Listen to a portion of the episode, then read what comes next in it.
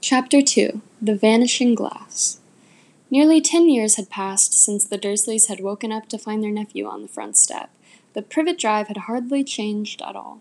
The sun rose on the same tidy front gardens and lit up the brass number four on the Dursleys' front door.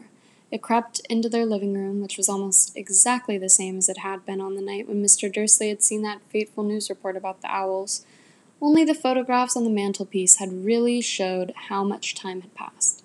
Ten years ago, there had been lots of pictures of what looked like a large pink beach ball wearing different colored bonnets, but Dudley Dursley was no longer a baby, and now the photographs showed a large blond boy riding his first bicycle on a carousel at the fair, playing a computer game with his father, being hugged and kissed by his mother.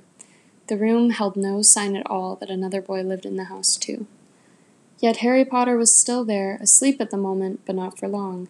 His Aunt Petunia was awake, and it was her shrill voice that made the first noise of the day. Up! Get up! Now! Harry woke with a start. His aunt rapped on the door again. Up! she screeched. Harry heard her walking toward the kitchen, and then the sound of the frying pan being put on the stove. He rolled onto his back and tried to remember the dream he had been having. It had been a good one. There had been a flying motorcycle in it. He had a funny feeling he'd had the same dream before. His aunt was back outside the door. Are you up yet? she demanded. Nearly, said Harry. Well, get a move on. I want you to look after the bacon, and don't you dare let it burn. I want everything perfect on Duddy's birthday. Harry groaned.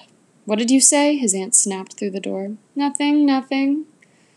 Dudley's birthday, how could he have forgotten? Harry got slowly out of bed and started looking for socks. He found a pair under his bed, and after pulling a spider off one of them, put them on. Harry was used to spiders because the cupboard under the stairs was full of them, and that was where he slept.